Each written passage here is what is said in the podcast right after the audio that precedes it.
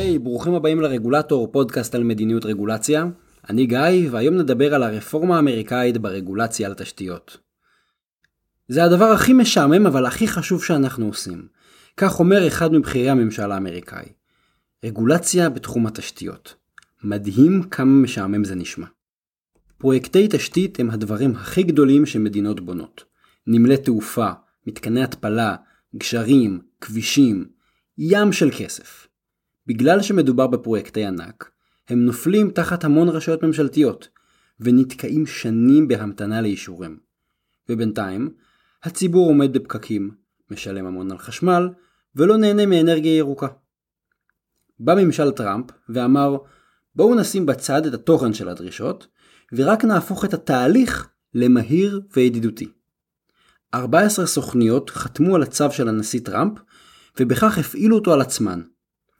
הצו קובע שלכל פרויקט תהיה סוכנות ממשלתית אחת שתרכז את כל הטיפול הממשלתי בו. זה נקרא one stop shop. אותה סוכנות תהיה אחראית שכל הגופים האחרים יעבירו את האישורים שלהם בזמן. בנוסף, העבודה של הגופים השונים תבוצע במקביל ולא בטור, וככה יחסכו זמן. הצו יחול על משרדי האנרגיה, הפנים, התחבורה, המסחר, הגנת המולדת, הסוכנות להגנת הסביבה ועוד כמה גופים. אם אפשר לעשות את זה בפרויקטי ענק בארצות הברית, תחשבו מה אפשר לעשות בתהליכים רגילים כמו רישוי עסקים או תכנון ובנייה בישראל. רגולציה בנויה מתוכן מקצועי, אבל התהליכים חשובים לא פחות. אנחנו יכולים לתקן את הדרישות כמה שרק נרצה, אבל זה לא יעזור אם אתם עומדים בדרישות אבל ממתינים שנים לקבלת רישיון. זה כמו שחברה מסחרית צריכה להציע מוצר איכותי, אבל גם להיות זולה, לתת שירות טוב ולספק מענה לבעיות. במגזר הציבורי זה עוד יותר בולט, כי השירות הציבורי הוא קודם כל שירות. לכן הגישה של ממשל טראמפ מבטאת ראייה שלמה ונכונה.